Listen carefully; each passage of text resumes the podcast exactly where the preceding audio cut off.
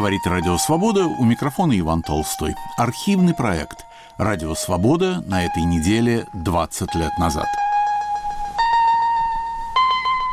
Выпуск «Поверх барьеров» Игоря Померанцева. Театральная репетиция романа Виктюка. Toujours. Padam, padam, padam. Des veux-tu en voilà. И когда вы себя по-настоящему почувствовали режиссером? С первого шага, когда я начал во Львове на третьем этаже собирать ребят со всей площади рынок, это центр города, с ними ставить спектакли. Это было во Дворце пионеров. Руководитель этого кружка была удивительно тонкий человек, артистка, педагог Над Михайловна Половко. Я не знаю, каким образом, я никогда ее об этом не спрашивал. Она мне доверяла репетировать с моими студийцами, друзьями разные отрывки. Я помню, что это было на «Беспреданнице» Островского, когда я репетировал с двумя моими студийцами моего же возраста, и вдруг какая-то была, может, это секунда, а есть такое украинское слово прекрасное «мыть», «мгновение». Когда я вдруг услышал тексты, которые мне никогда в голову не могли прийти. И я их начал быстро проговаривать, потом слушать и опять говорить. Я никому об этом э, не сказал. Только ребята закричали, какой он умный. Над Михайловна, он такое говорит. А я присел тихо и думал, или я схожу с ума, но у меня было такое, наоборот, ощущение полета, легкости, счастья. Я не попугай. Все вместе, вот, вот, вот Я не попугай. Вы вместе все, вот так, все бросил. Вот это идеально. Мало того, что ты заперла меня в эту золотую клетку. Ты еще всерьез хочешь сделать из меня своего ручного попугая. Вот теперь смотри на тряпку. На тряпку все смотреть теперь. Мало того, что ты заперла меня в этой золотой клетке. Смотри на клетку, на то, что ты держишь. Ты еще хочешь сделать... Еще! Из меня! Еще! Своего! Еще! Ручного! Еще! Попугая! Вот правильно. Эта тряпка, это ты. Ручного попугая! Да, до истерики. Я хочу примирения. Я мучаюсь, я ненавижу тебя. Страсть. То, что я с ней вытворяю. Рука-голова, локоть на колено. Сюда. Привычное становится противным. Но я это делаю, Ашинов. Папа, я готов тебя целовать. Тихонько. Но я не могу тебя выдержать, когда ты живешь искусством, ролями, а я нет. Он задыхается в этой клетке. А, а я это должен видеть. Выпуск «Поверх барьеров» Игоря Померанцева. Театральная репетиция романа Виктюка. Передачу подготовила Тамара Колесникова. Впервые в эфире 21 февраля 2003 года.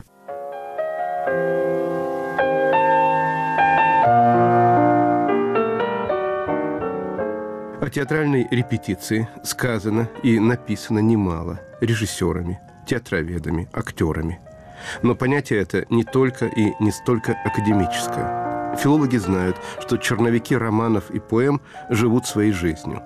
Люди театра тоже знают, что репетиция сама по себе может быть драматическим жанром.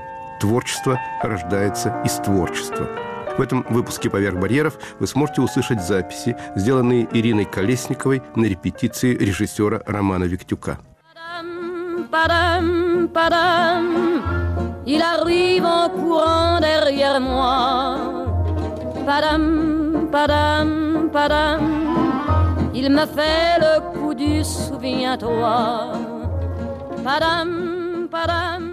Роман Виктюк репетирует со своими постоянными украинскими актерами Адой Роговцевой, Евгением Паперным, Екатериной Степанковой и Александром Тюбой спектакль «Бульвар заходящего солнца» по пьесе американских драматургов Брекета, Маршала и Уайлдера. Вся моя жизнь – это есть подготовка к репетиции. Э, Я думаю, что любой э, текст, э, который ты берешь в руки или предлагаешь артистам, он из твоей магии, из твоего подсознания, из твоей э, подкорки, Э, потому что тогда и рацио э, становится нормой твоего существования.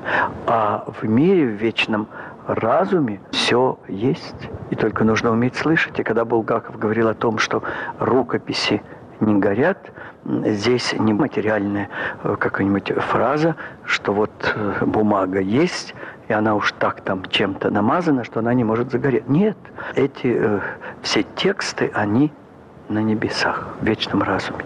И Творец в тот или иной период жизни государства, своего народа, эти шифры должен пеленговать. Или ты проводник тех идей, которые есть в вечном разуме, или ты о них забываешь, о второй реальности, и ты занимаешься только реализацией себя, своего ума, своего таланта. И тогда воображение э, для тебя самое главное. Тогда карьера для тебя главное. Тогда успех для тебя важен. А когда ты проводник идей, то важно, ты слышишь или нет. А не слышишь только тогда, когда твой организм, он как бы засоряется политическими, экономическими проблемами, проблемами устройства своей жизни, деньги, деньги, деньги. Тогда ты занимаешься суетой, а не думаешь о переходе в вечность. Женя, не осознавай. Все пропускай мимо себя. Пошел дальше. Пошел наверх. Только, Женя, стой, и оно само пойдет. Женечка, ну такая энергия, что не надо ничего делать. Вот я ходил, вот я приложил. Оно пошло, я забрал сразу. Женя, нет логики. Ты делаешь логикой все. А теперь все ищи антилогика. Когда энергия управляет миром больше, нежели мысль. И распространяй на пространство. Ты так распространялся, что раздался звонок. Ты виноват в этом. Приложил палец. Женя, не смотри на номер, ты все номера знаешь. Раз, звонок. И... Все, не поворачивайся к нему, будет неправда. Все как На меня, Женя, все время. Все через меня. Не торопись. Два разных, Женя, поколения. Ты еще можешь силой убеждения слов кого-то убеждать. Все одинаковы. Только ты один и избрана жертвенность. Больше никто. А когда ты тот, который уборщик, которого жалко, я говорю, Боже, что ж так человек мучается? Наоборот. Только рука уже пошло, только протянул уже звонок. Он вершит мирами вокруг ады. Вокруг, а не только внутри. Понимаешь? Ты отгоняешь то, что вокруг дома, где она находится, в обиталище. Это гораздо сложнее, чем вот здесь бороться с адом. С ней ничего бороться. А, да, великая. Трубка у нее в руке. Она ждет этого звонка. Никого, кроме трубки, у нее нет. Все время должно быть кино и реальность. Кино и реальность. Тогда прекрасно. И непонятно, где кино, а где реальность. Вот, вот сейчас идеально. Романька, спасибо. Умница. Давай, Адуся. А, да. Я даже сам не знал, что так можно делать в театре. Но есть экран и реальность. Тогда замечательно. Даже не додумался бы никогда в теории. А оказывается, все можно. Вот так. Кино и Виктюк, по-моему, более неподходящего и, если хотите, прозаичного сочетания не придумаешь. Объясню почему. Все зависит от точки зрения, говорят художники. У кинорежиссеров с этим все в порядке. Экран плоский, как и холст. Другое дело театр. Как ни крути, объем. Мы видим, как на сцене нам демонстрируют кадр изнутри. Белый экран выполняет функцию то ли белого белья, то ли занавеса или савана, в котором запутываются театральные герои. Дело в том, что слишком далеко заходят импровизации кинозвезды Нормы Десмонд. Увлекшись романом с молодым сценаристом, она не замечает, как перевоплощается в свою героиню, библейскую Соломею, которая, как известно, за исполненный танец потребовала голову пленника. А вы верите в параллельные сюжеты, которые возникают вокруг пьесы? Вот, например, в самой пьесе есть параллельный сюжет, это Соломея, а вот да, вокруг пьесы именно этого коллектива? Да, конечно, безусловно. Украинцы, mm-hmm. которые играют в этом спектакле, они живут э, в государстве, которое э, категорически предлагает эти параллельные сюжеты. Все это похоже на то, что вот ты стоишь на берегу речки, держишь камень в руке и бросаешь. И вот сколько кругов образуется в результате броска этого камня, и есть талантливость твоей руки. Также точно и спектакль. Если в нем этого броска нет, то искусство, оно приобретает однозначность. А мне кажется, что замечательно и прекрасно, когда есть многомерность, когда есть много кодов, много шифров, когда есть тайна. А тайна не имеет э, разгадки. Я говорю, Ада, мы начинаем репетировать с момента танца. И ты видишь, ты так молода, Роговцева, что ты можешь начинать съемки с танца, а не заканчивать танцы. Я ей силы даю. Можно, все, Нина. Я буду играть Соломею. Я снова буду сниматься. Она видит репортера. Больше ничего. Усеяние. Пошла одна медленно, не говори ничего. Ничего нету, паузы! Пауза, сняла руку. Пошла вперед, усиление. Пошла. По прямой.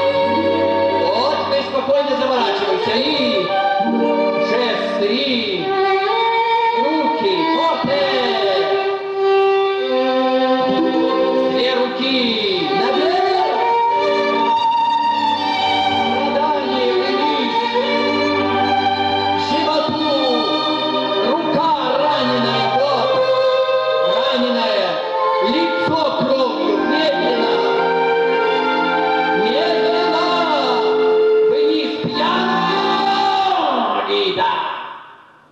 Тебе вчера кричал. Она идет вниз, идет пьяно. Раньше я умозрительно понимал постулат Достоевского о том, что э, страдание – это есть путь к радости.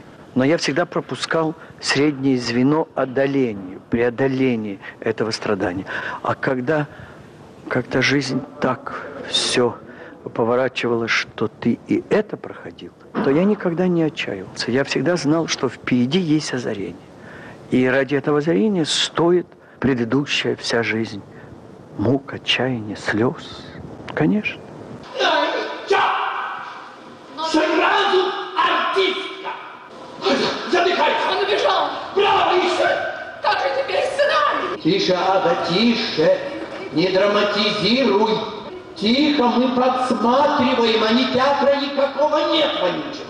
Вы часто любите повторять на репетиции «тише, а то меня Бог оставит». Да, конечно. Вот я хотела спросить вас, а как вы совмещаете вот это вот святое, божественное и игру, театр? Та форма игры, которую я предлагаю, она связана с ритуалом.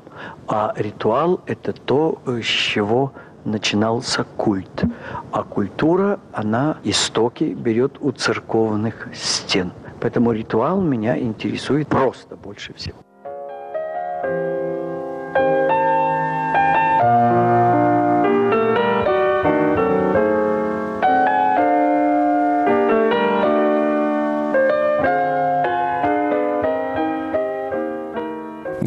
Радио Свобода. Поверх барьеров.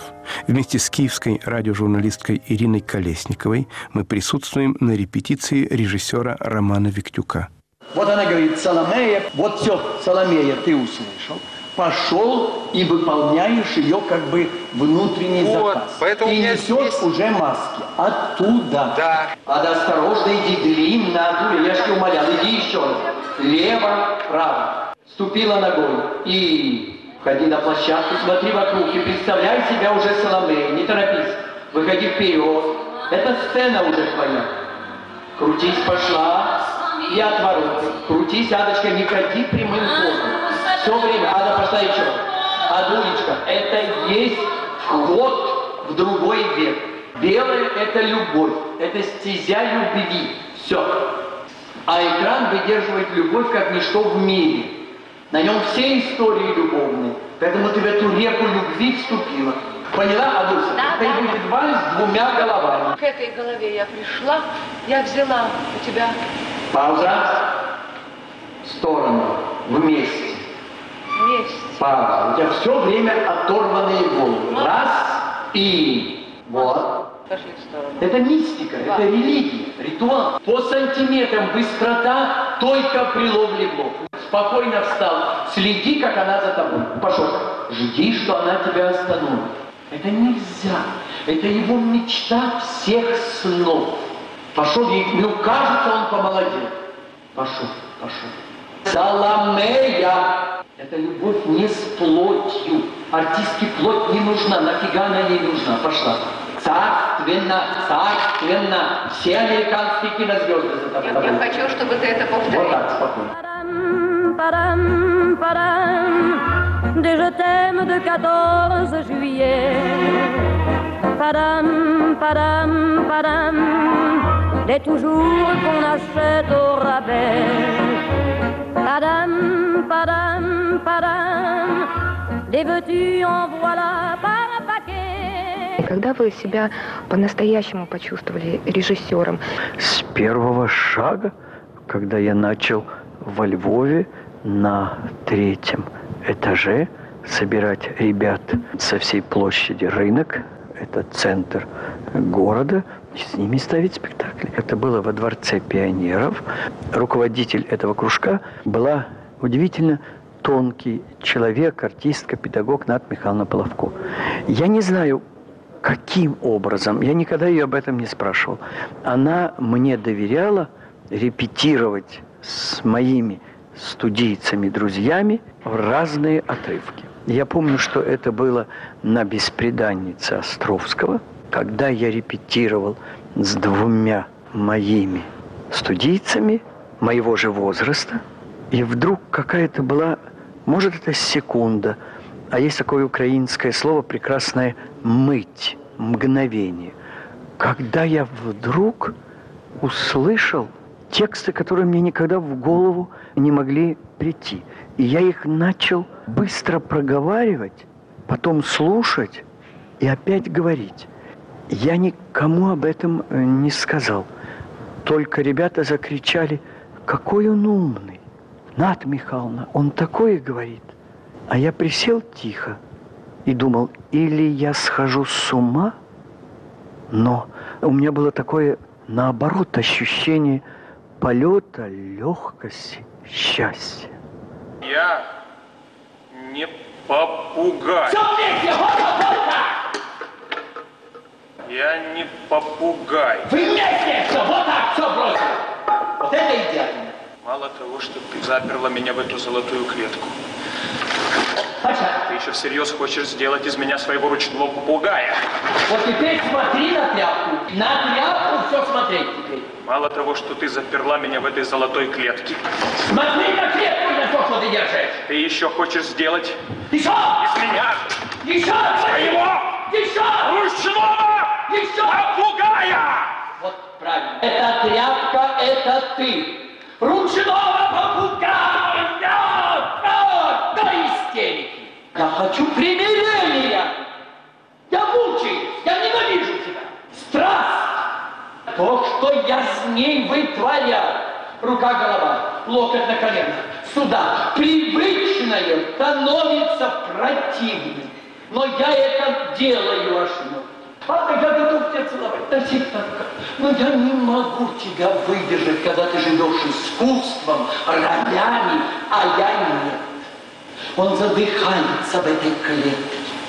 А, а я это должен видеть. Э, профессия режиссера – это жестокая профессия, это жестокий человек. Жестокий нет, по отношению только к себе. Прежде всего, потому что тогда есть величайшая требовательность по отношению к тому, ты и система. Ты и те люди, которые э, эту власть реализуют вокруг тебя. Тогда ты все время должен быть как бы в конфронтации с этой структурой.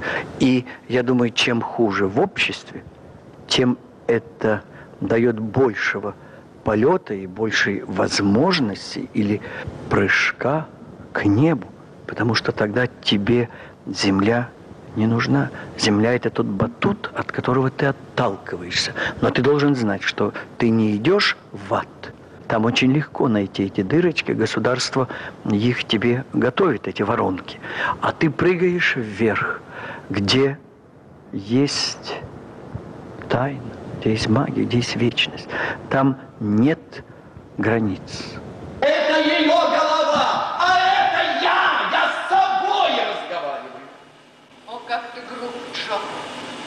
Раньше ты со мной так никогда не говорил. Да потому что раньше ты не твердила по тысяче раз одно и то же! И я не пострадаю сейчас. А что, самой нельзя позвонить? Я еще самой нельзя позвонить. Я Что, там самой нельзя позвонить? иногда надо, Вася, самой нельзя позвонить. Еще раз. Но ты должен меня понять. Скоро должны приехать от Демиля, чтобы забрать наш сценарий. А что, самой нельзя позвонить? Звезда экрана. А я безвестный сценарист, ты это хотел? Вот так. Почему же без А да почему ты под него попадаешь глупостью своей? О, как только пришло слово «слава» и «деньги», все отстепениваются. Они люди денег и успеха. Это не Достоевский. 20 век. Только давай деньги, Мне слава улыбается, все двери открыты мира для меня. Выливайся, Ада! Выливайся!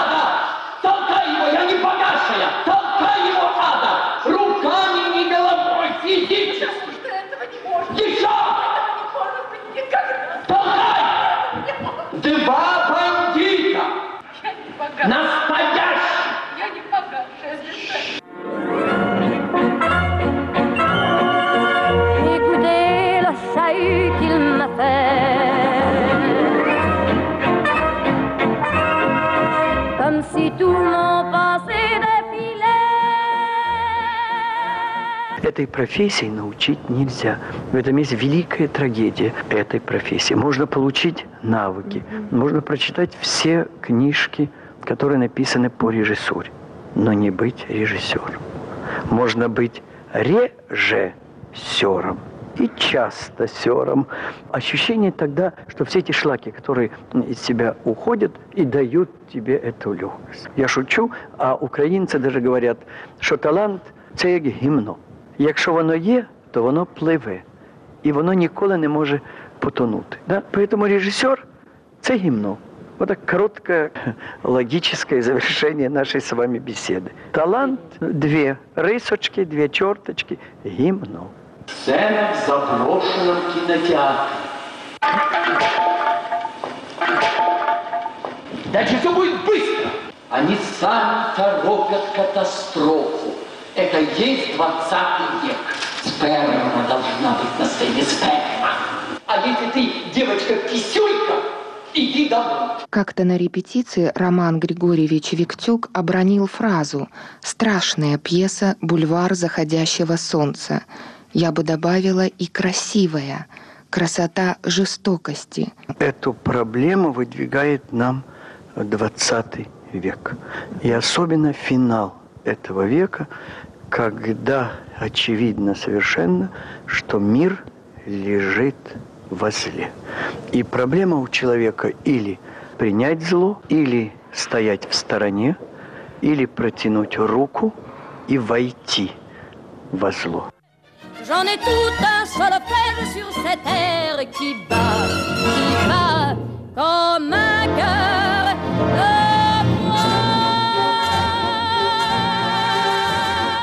Мы слушали записи киевской радиожурналистки Ирины Колесниковой, сделанные на репетиции режиссера Романа Виктюка. three, two, one, zero. Ignition. Liftoff. Илон Маск еще только запускает свои спутники, а мы уже в космосе. Кристально чистый сигнал доступен со спутника Eutelsat Hotbird. Подробнее в разделе «Как слушать» на нашем сайте свобода.орг. Слушайте «Радио Свобода». Считаете ли вы Россию свободной страной? На вопрос свободы отвечают жители Иркутска. Россия не является свободной страной, потому что все рычаги управления сосредоточены в руках одного человека. Не свободная от санкций, не свободная от курса доллара, цены на нефть. Россия по-настоящему свободная страна. Здесь можно общаться с кем хочешь, как хочешь, делать, в принципе, любые вещи, которые в пределах разумного, так сказать. Я считаю, что да, потому что у нас люди могут выбирать сами профессию, себе работу. Все интересы они сами решают, кем им дальше быть. Конечно, свободная. Каждый человек может делать то, что он хочет делать, заниматься бизнесом, творчеством, работать где-то. Я вообще планирую с России уехать. Тут много коррупционеров. Когда им надо, чтобы ты был заперт, они тебя запрут, и им никто не помешает. Радио «Свобода». Оставайтесь свободными. Говорит Радио «Свобода». Круглосуточный прямой радиоэфир и аудиотека лучших программ и подкастов «Свободы» на YouTube-канале «Радио Свобода Лайв».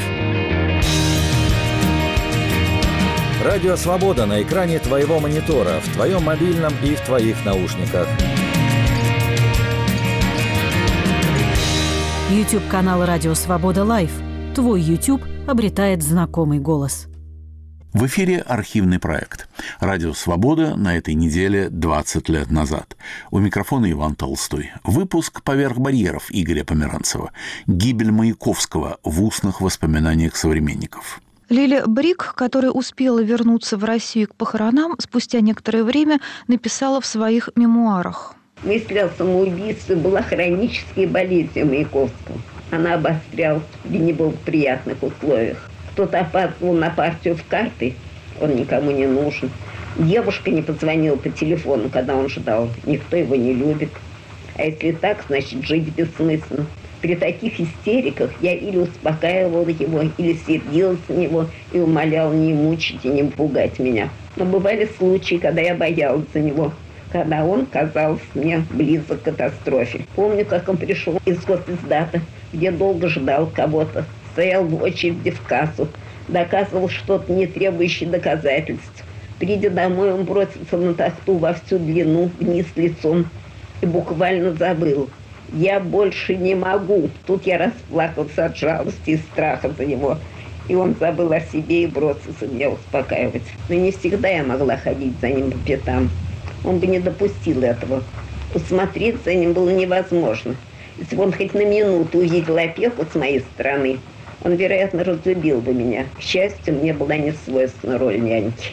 Маяковскому часто казалось, что он одинок. Но это не от того, что он был нелюбим, не признан, что у него не было друга. Его печатали, читали, слушали так, что залы ломились. Не счесть людей, преданных ему, любивших его. Но все это капля в море для человека, у которого ненасытный бор в душе, которому нужно, чтобы читали тех, кто не читает, чтобы пришел тот, кто не пришел, чтобы любила та, которая, казалось, ему не любит. Когда Володя застрелился, меня не было в Москве. Если бы я в это время была дома, может быть, и в этот раз смерть отодвинулась бы на какое-то время. Кто знает. После Володиной смерти, все время, пока мы жили на Генриком, я не переставала слышать, как он приходит домой со своим ключом и со стуком надевает трость на вешалку впереди. Я сегодня нервы у меня сегодня шалят. Если бы я в это время была дома, может быть, тебе от смерти отодвинулась бы на какое-то время. Кто знает. Да. Я не, не переставала видеть, как войдя, он немедленно снимает пиджак, ласкает гульку, идет в ванную, возвращается к себе в комнату. Не, не могу. Неся перед собой мокрые большие руки. Утром он сидел рядом со мной боком к столу, прихлебывал чай, читал газеты. До сих пор я вижу его на улицах Москвы и Ленинграда и часто называю близких людей Володя. Гибель Маяковского в устных воспоминаниях современников. Передачу подготовила Тамара Леленкова. Выпуск «Поверх барьеров» впервые в эфире 21 февраля 2003 года.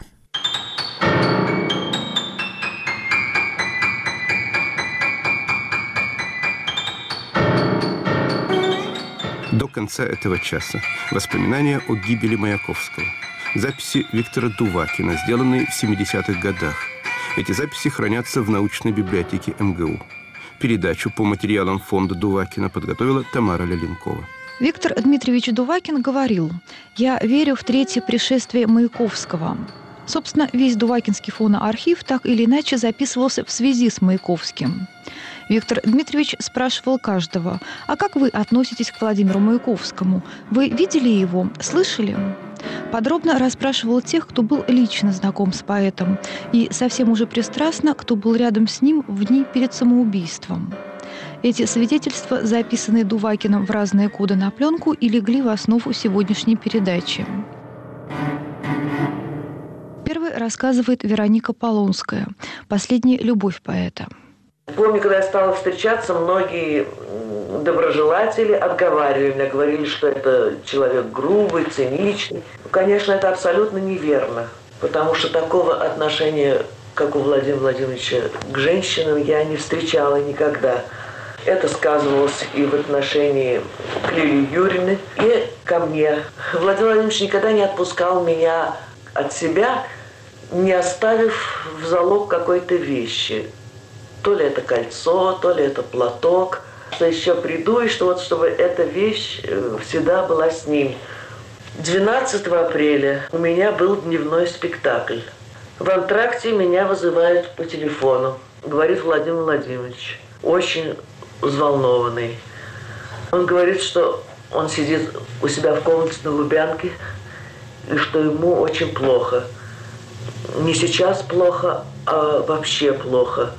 Что вот он сидит, и его окружают предметы. Вот э, чернильница, лампа, книги.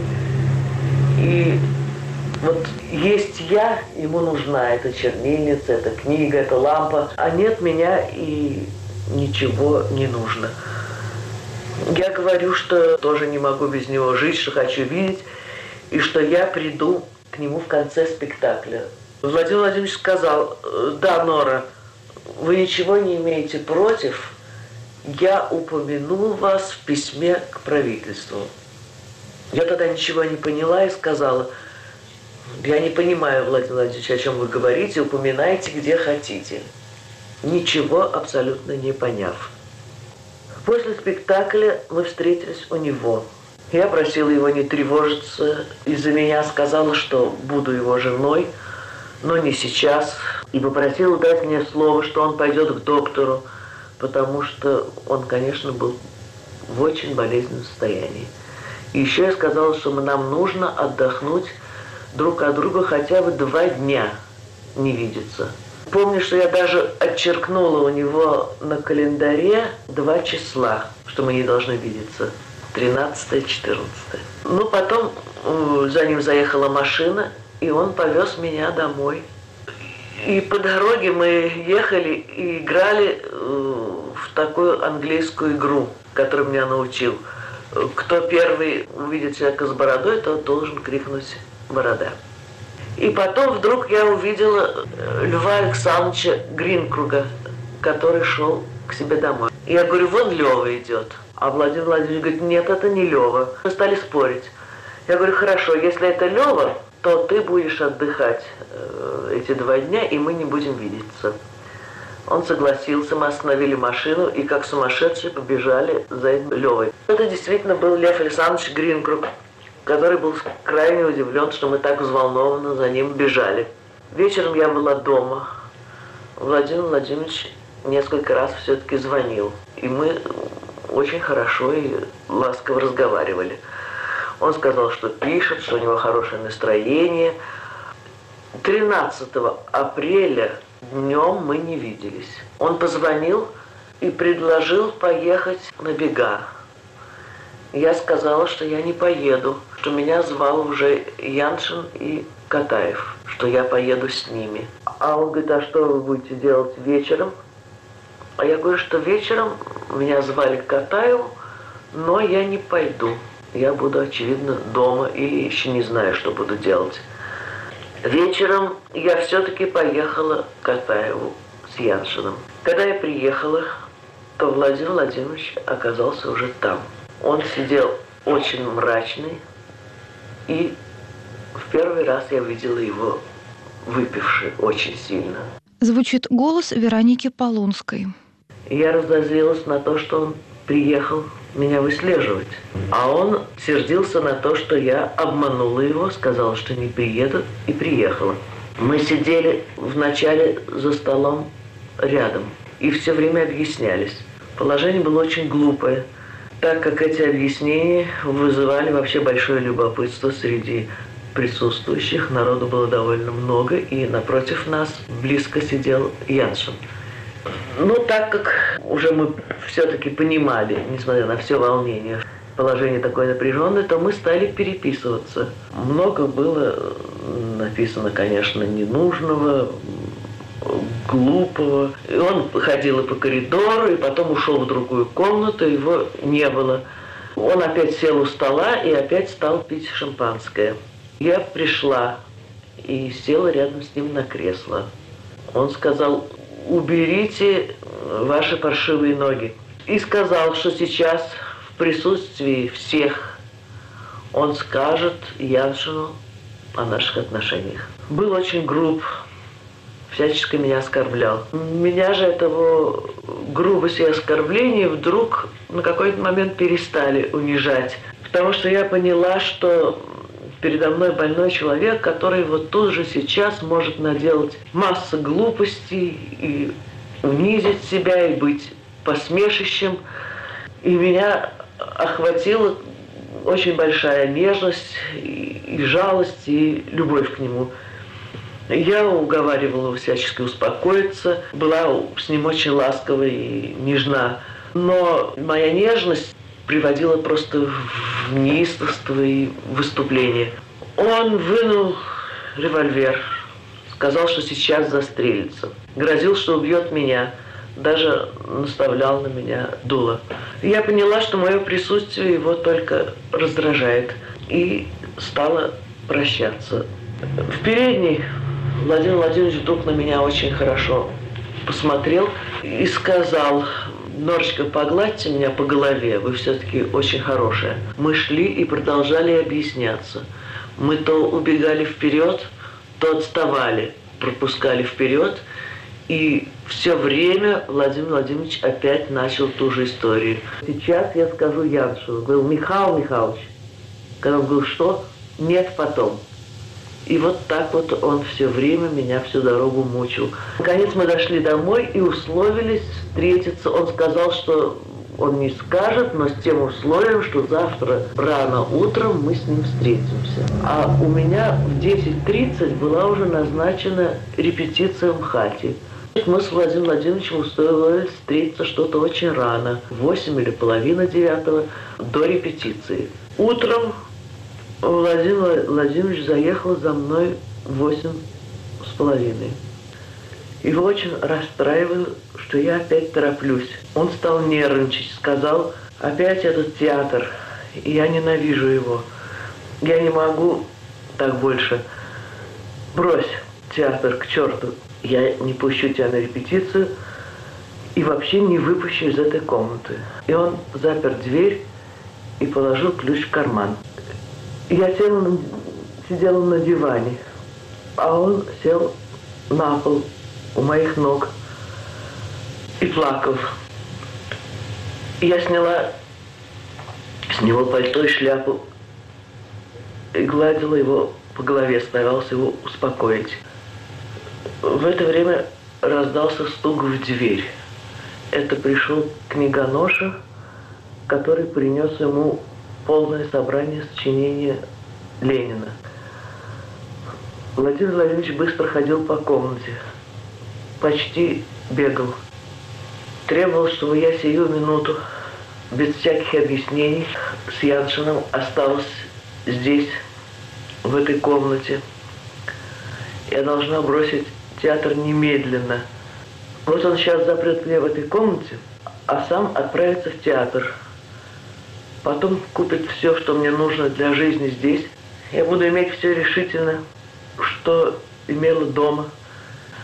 Вся моя жизнь, начиная от самых серьезных вещей, сторон и кончая складкой на чулке, будет предметом его неустанного внимания. Я ответила, что люблю его, что буду с ним, но не могу остаться здесь сейчас. Я по-человечески люблю и уважаю мужа, и не могу с ним поступить так. И театра я не брошу. Он спросил, значит, пойдешь на репетицию? Да, пойду. И с Яншином увидишься? Да. Ах так? Ну тогда уходи. Уходи немедленно, сию же минуту. Я сказала, что мне еще рано на репетицию, что я пойду через 20 минут. Нет, нет, уходи сейчас же. Я сказала, что же вы не пойдете меня проводить? Он подошел ко мне, поцеловал и сказал совершенно спокойно и очень ласково. Нет, девочка, не пойду. Будь за меня спокойна. Улыбнулся и добавил, я позвоню. У тебя деньги на такси есть? Нет. Он дал мне 20 рублей. И я вышла. Прошла несколько шагов по коридору к парадной двери. Раздался выстрел. У меня подкосились ноги. Я закричала и металась по коридору. Не могла заставить себя войти. И мне казалось, что прошло очень много времени, пока я решилась войти. Кто-то выбежал еще очевидно, из соседей, я не помню. Но, очевидно, я вошла через мгновение, потому что стояло еще облачко дыма от выстрела. Владимир Владимирович лежал на ковре, раскинув руки. На груди его было маленькое кровавое пятнышко.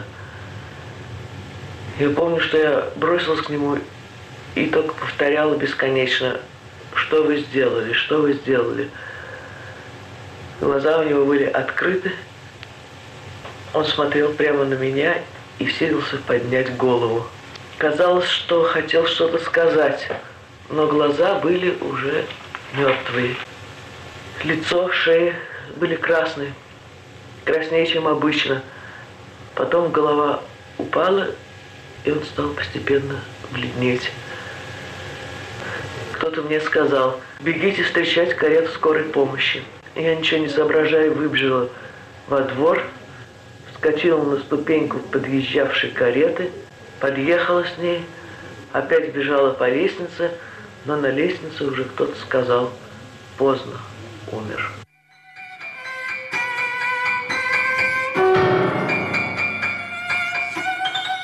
Говорит Радио Свобода. Поверх барьеров. Вы слушаете передачу «Смерть Маяковского. Воспоминания близких, друзей, знакомых». Вспоминает художник Николай Денисовский. Маяковского я застал, он лежал ногами к выходу. Одна нога на тахте еще была, другая на полу. Он лежал на полу, схватившись левой рукой за грудь. Валялся Браунинг, пиджак висел на стуле, и лежало письмо его последнее письмо. Я только успел как-то так приложить руку, он еще был теплый. Рубашка была пробита, маленькая дырочка, и чуть-чуть крови, капелька. Он стрелял левой рукой вот так вот. Приехали следственные органы, начали фотографировать, как лежит Браунинг, как что. Потому что левша он или правша. Он левша был и играл на бильярде левый, сдавал маджонг левый завал в карты левый. Меня просил Агранов поехать на Таганку, чтобы там приготовить что-то для встречи и взять его туда. Я приехал туда, мы, во-первых, достали новую рубашку, достали, на что его одеть. Через некоторое время привезли туда тело его уже. И мы начали его уже переодевать. Рубашку снять с него было нельзя, он уже застыл. Вдруг приехал такой скульптор Луцкий. И он начал с него снимать маску, и ободрал ему лицо, и все. Я был возмущен и позвонил по телефону Меркулову Сергею Дмитриевичу, вот. который уже специалист по снятию масок. В это время приехали из Института мозга. Так как никого из близких людей не было, Меня заставили присутствовать при вскрытии черепа. Принесли из кухни табуретку деревянную. Рядом поставили. И после этого начали через тему и затылок снимать, закручивать тело. Разделили череп пополам. Эту часть спустили сюда, на лицо. Я страшно испугался, потому что изменится же физиономия от этого, я считал. А маска не снята еще. Но они сказали, что это не имеет значения, потому что все будет по-прежнему. Сказали, что очень большой мозг. Потом обратно, значит, в череп наложили ваты всякой. И обратно подняли э, лицевую часть и затылочную часть. И здесь под волосами сшили. Но одна часть съехала немножко против другой части. Но лицо не пострадало. Обратно его положили, так будто все было, как и было раньше. Рассказывает художник Амшей Нюрнберг. Мне хочется подчеркнуть еще его мягкость воли. Она у него как будто бы хромала иногда даже казалось на подпорках держится. Это особенно выражалось в отношениях между им и Ильей. Садником является Илья, а лошадью является Володя. Когда Володя лежал в гробу и когда я его зарисовывал, и никого не было. Только потом появился Пастернак, совершенно случайно, как будто бы. Маяковский лежал точно ребенок, совершенно безвольный, слабый, как будто бы уснул после каких-то не переживаний. Но самое неприятное для меня было, и может быть даже приятное в какой-то степени, то, что передо мной лежал не великий борец, к которому я привык более или менее, лежал слабый, безвольный, больной ребенок. Лиля Брик, которая успела вернуться в Россию к похоронам, спустя некоторое время написала в своих мемуарах. Мысль о самоубийстве была хронической болезнью Маяковского. Она обострялась в неблагоприятных условиях. Кто-то опаздывал на партию в карты, он никому не нужен. Девушка не позвонила по телефону, когда он ждал. Никто его не любит. А если так, значит, жить бессмысленно. При таких истериках я или успокаивал его, или сердился на него и умолял не мучить и не пугать меня. Но бывали случаи, когда я боялась за него, когда он казался мне близок к катастрофе. Помню, как он пришел из госиздата, где долго ждал кого-то, стоял в очереди в кассу, доказывал что-то, не требующее доказательств. Придя домой, он бросился на тахту во всю длину, вниз лицом, и буквально забыл – я больше не могу. Тут я расплакался от жалости и страха за него. И он забыл о себе и бросился меня успокаивать. Но не всегда я могла ходить за ним по пятам. Он бы не допустил этого. Усмотреть за ним было невозможно. Если бы он хоть на минуту увидел опеку с моей стороны, он, вероятно, разлюбил бы меня. К счастью, мне была не свойственна роль няньки. Маяковскому часто казалось, что он одинок. Но это не от того, что он был нелюбим, не признан, что у него не было друга. Его печатали, читали, слушали так, что залы ломились. Не счесть людей, преданных ему, любивших его. Но все это капля в море для человека, у которого ненасытный вор в душе, которому нужно, чтобы читали тех, кто не читает, чтобы пришел тот, кто не пришел, чтобы любила та, которая, казалось, ему не любит. Когда Володя застрелился, меня не было в Москве. Если бы я в это время была дома, может быть, и в этот раз смерть отодвинулась бы на какое-то время. Кто знает. После Володиной смерти, все время, пока мы жили над Генриком, я не переставала слышать, как он приходит домой со своим ключом и со стуком надевает трость на вешалку в переднюю, что я сегодня нервы у меня сегодня шалят. Если бы я в это время была дома, может быть, и где-то от смерти отодвинулась бы на какое-то время. Кто знает. Да. Я не, не переставала видеть, как войдя, он немедленно снимает пиджак, ласкает бульку, идет в ванную, возвращается к себе в комнату. Не, не могу. Неся перед собой мокрые большие руки. Утром он сидел рядом со мной боком к столу, прихлебывал чай, читал газеты. До сих пор я вижу его на улицах Москвы Ленинграда и часто называю близких людей Володя.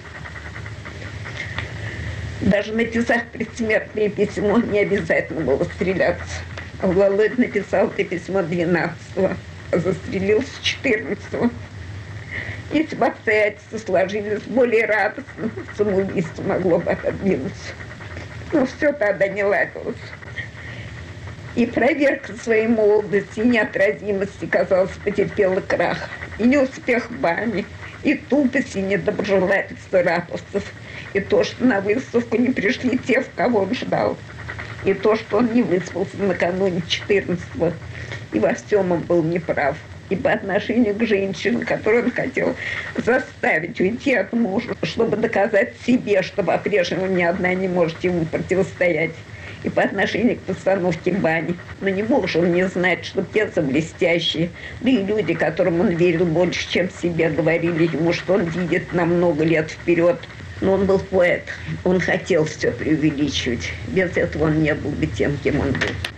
Весь Маяковский в своем предсмертном письме. Он боялся, как бы кого-нибудь не обвинить в его смерти. Боялся сплетни. Больше всего он ненавидел сплетни. Лили, люби меня. Это значит, прости, не забывай, защищай, не бросай меня и после моей смерти. И после моей смерти я хочу быть первым в твоем сознании, как хотел этого при жизни. К нашему правительству он обратился с словами «товарищ правительство», доверие, с дружбой. И убивая себя, он оставался большевиком. Он по-товарищески просил правительство взять на себя заботу о людях, о которых сам заботился при жизни. Он всегда аккуратно платил денежные долги и даже после смерти не хотел остаться ничьим должником. Столе у меня две тысячи рублей, несите в налог.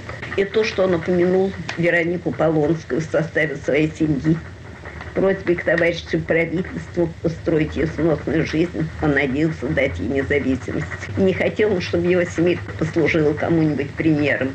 Это не способ, другим не советую. Но него выходов нет. Нет сил побороть ощущение надвигающейся старости и с ней так гиперболически казалось ему растущей неполноценности. Счастливо оставаться пожелал он всем нам. Это было искренне. До последней минуты остался он верен себе.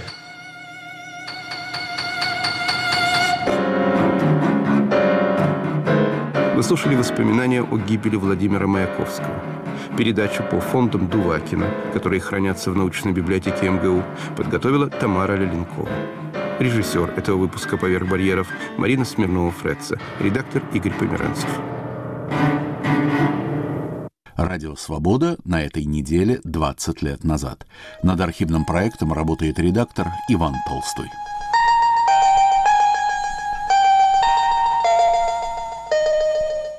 Three, two, one, zero. Ignition. Liftoff. Илон Маск еще только запускает свои спутники, а мы уже в космосе. Кристально чистый сигнал доступен со спутника Eutelsat Hotbird. Подробнее в разделе «Как слушать» на нашем сайте свобода.орг. Слушайте «Радио Свобода».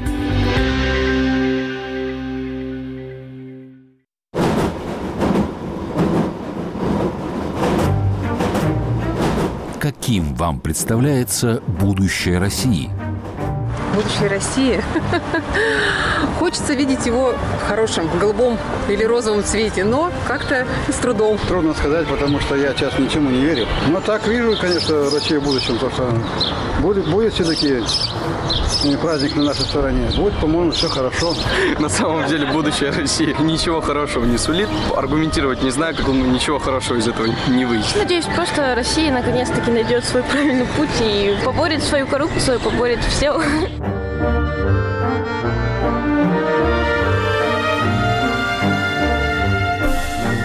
Радио «Свобода». Глушить уже поздно.